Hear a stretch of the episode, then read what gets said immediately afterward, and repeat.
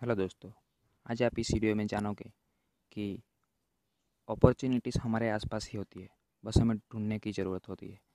आप बाहर ढूँढने जाओगे तो आपको निष्फलता ही मिलेगी। ऐसा हर बार नहीं होगा, लेकिन अगर आप अपॉर्चुनिटीज़ को अपने आसपास ढूंढ लेते हो तो आपको कहीं पर भी जाने की ज़रूरत नहीं पड़ेगी। तो बिना बिना किसी देरी के इस कहानी को शुरू करते हैं। अफ्रीका के महाद्वीप में हीरो की कई खानों की खोज हो चुकी थी, जहाँ से बहुत से हीरे प्राप्त हुए थे। वहाँ के गाँव में रहने वाला किसान अक्सर उन लोगों की कहानियाँ सुना करता था, जिन्होंने हीरे की खान खोज कर अच्छे पैसे कमाए और अमीर बन गए। वह भी हीरे की खान खोज कर अमीर बनना चाहता था।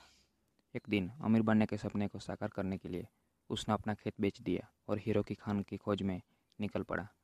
अफ्रीका के लगभग सभी स्थान छान मारने के बाद उसे हीरो के कुछ पता नहीं चला। समय गुजरने के साथ ही उसका मनोबल गिरने लगा। उसे अपना अमीर बनने का सपना टूटता हुआ दिखाने लगा। वह इतना हताश हो गया कि उसके जीने की तमन्ना भी समाप्त हो गई और एक दिन उसने नदी में कूदकर अपनी जान दे दी। इस दौरान दूसरा किसान जिसने पहले किसान का खेत खरीदा था, एक दिन उसी खेत में एक मध्य बहुत ही छोटी नदी पर गया। सहसा उसे नदी के पानी में एक इंद्रधनुषी प्रकाश फूटता दिखाई पड़ा।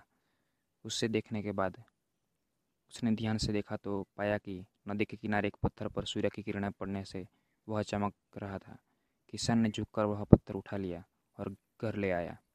वह एक खूबसूरत पत्थर था। उसने सोचा कि यह सजावट के काम आएगा और उसने उसे घर पर ही सजा लिया। कई दिनों तक वह पत्थर उसके घर पर सजा रहा। एक दिन उसके घर पर उसका मित्र आया। उसने जब वह पत्थर देखा तो हैरान रह गया। उसने किसान से पूछा, मित्र, तुम इस पत्थर की कीमत जानते हो? किसान ने जवाब दिया, नहीं। मेरे ख्याल से ये हीरा है। शायद अब तक के खोजे हुए हीरो में से सबसे बड़ा हीरा। मित्र बोला किसान के लिए इस बात पर यकीन करना मुश्किल था। उसने अपने मित्र को बताया कि उसे यह पत्थर अपने खेत की नदी के किनारे मिला है। वह ऐसे और भी पत्थर हो सकते हैं। दोनों खेत पहुँचे और वहाँ से कुछ पत्थर नमूने के तौर पर चुन लिए। फिर उन्होंने जाँच फिर उन्होंने जाँच के लिए भेज दिया। जब रि, जाँच रिपोर्ट आई तो किसान के मित्र की बात सच निकली। वे पत्थर ही रही थे। इस खेत में हीरा का भंडार था।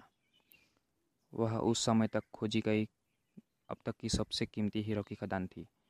उसका उस खदान का नाम था केम्बल डायमंड माइंस। दूसरा किसान उस खदान की वजह से मालामाल हो गया। पहला किसान अफ्रीका में दर दर फटका रहा और अंत में जान दे दी, जबकि हीरे की खान उसके अपने खेत में ही उसके कदमों तले थी।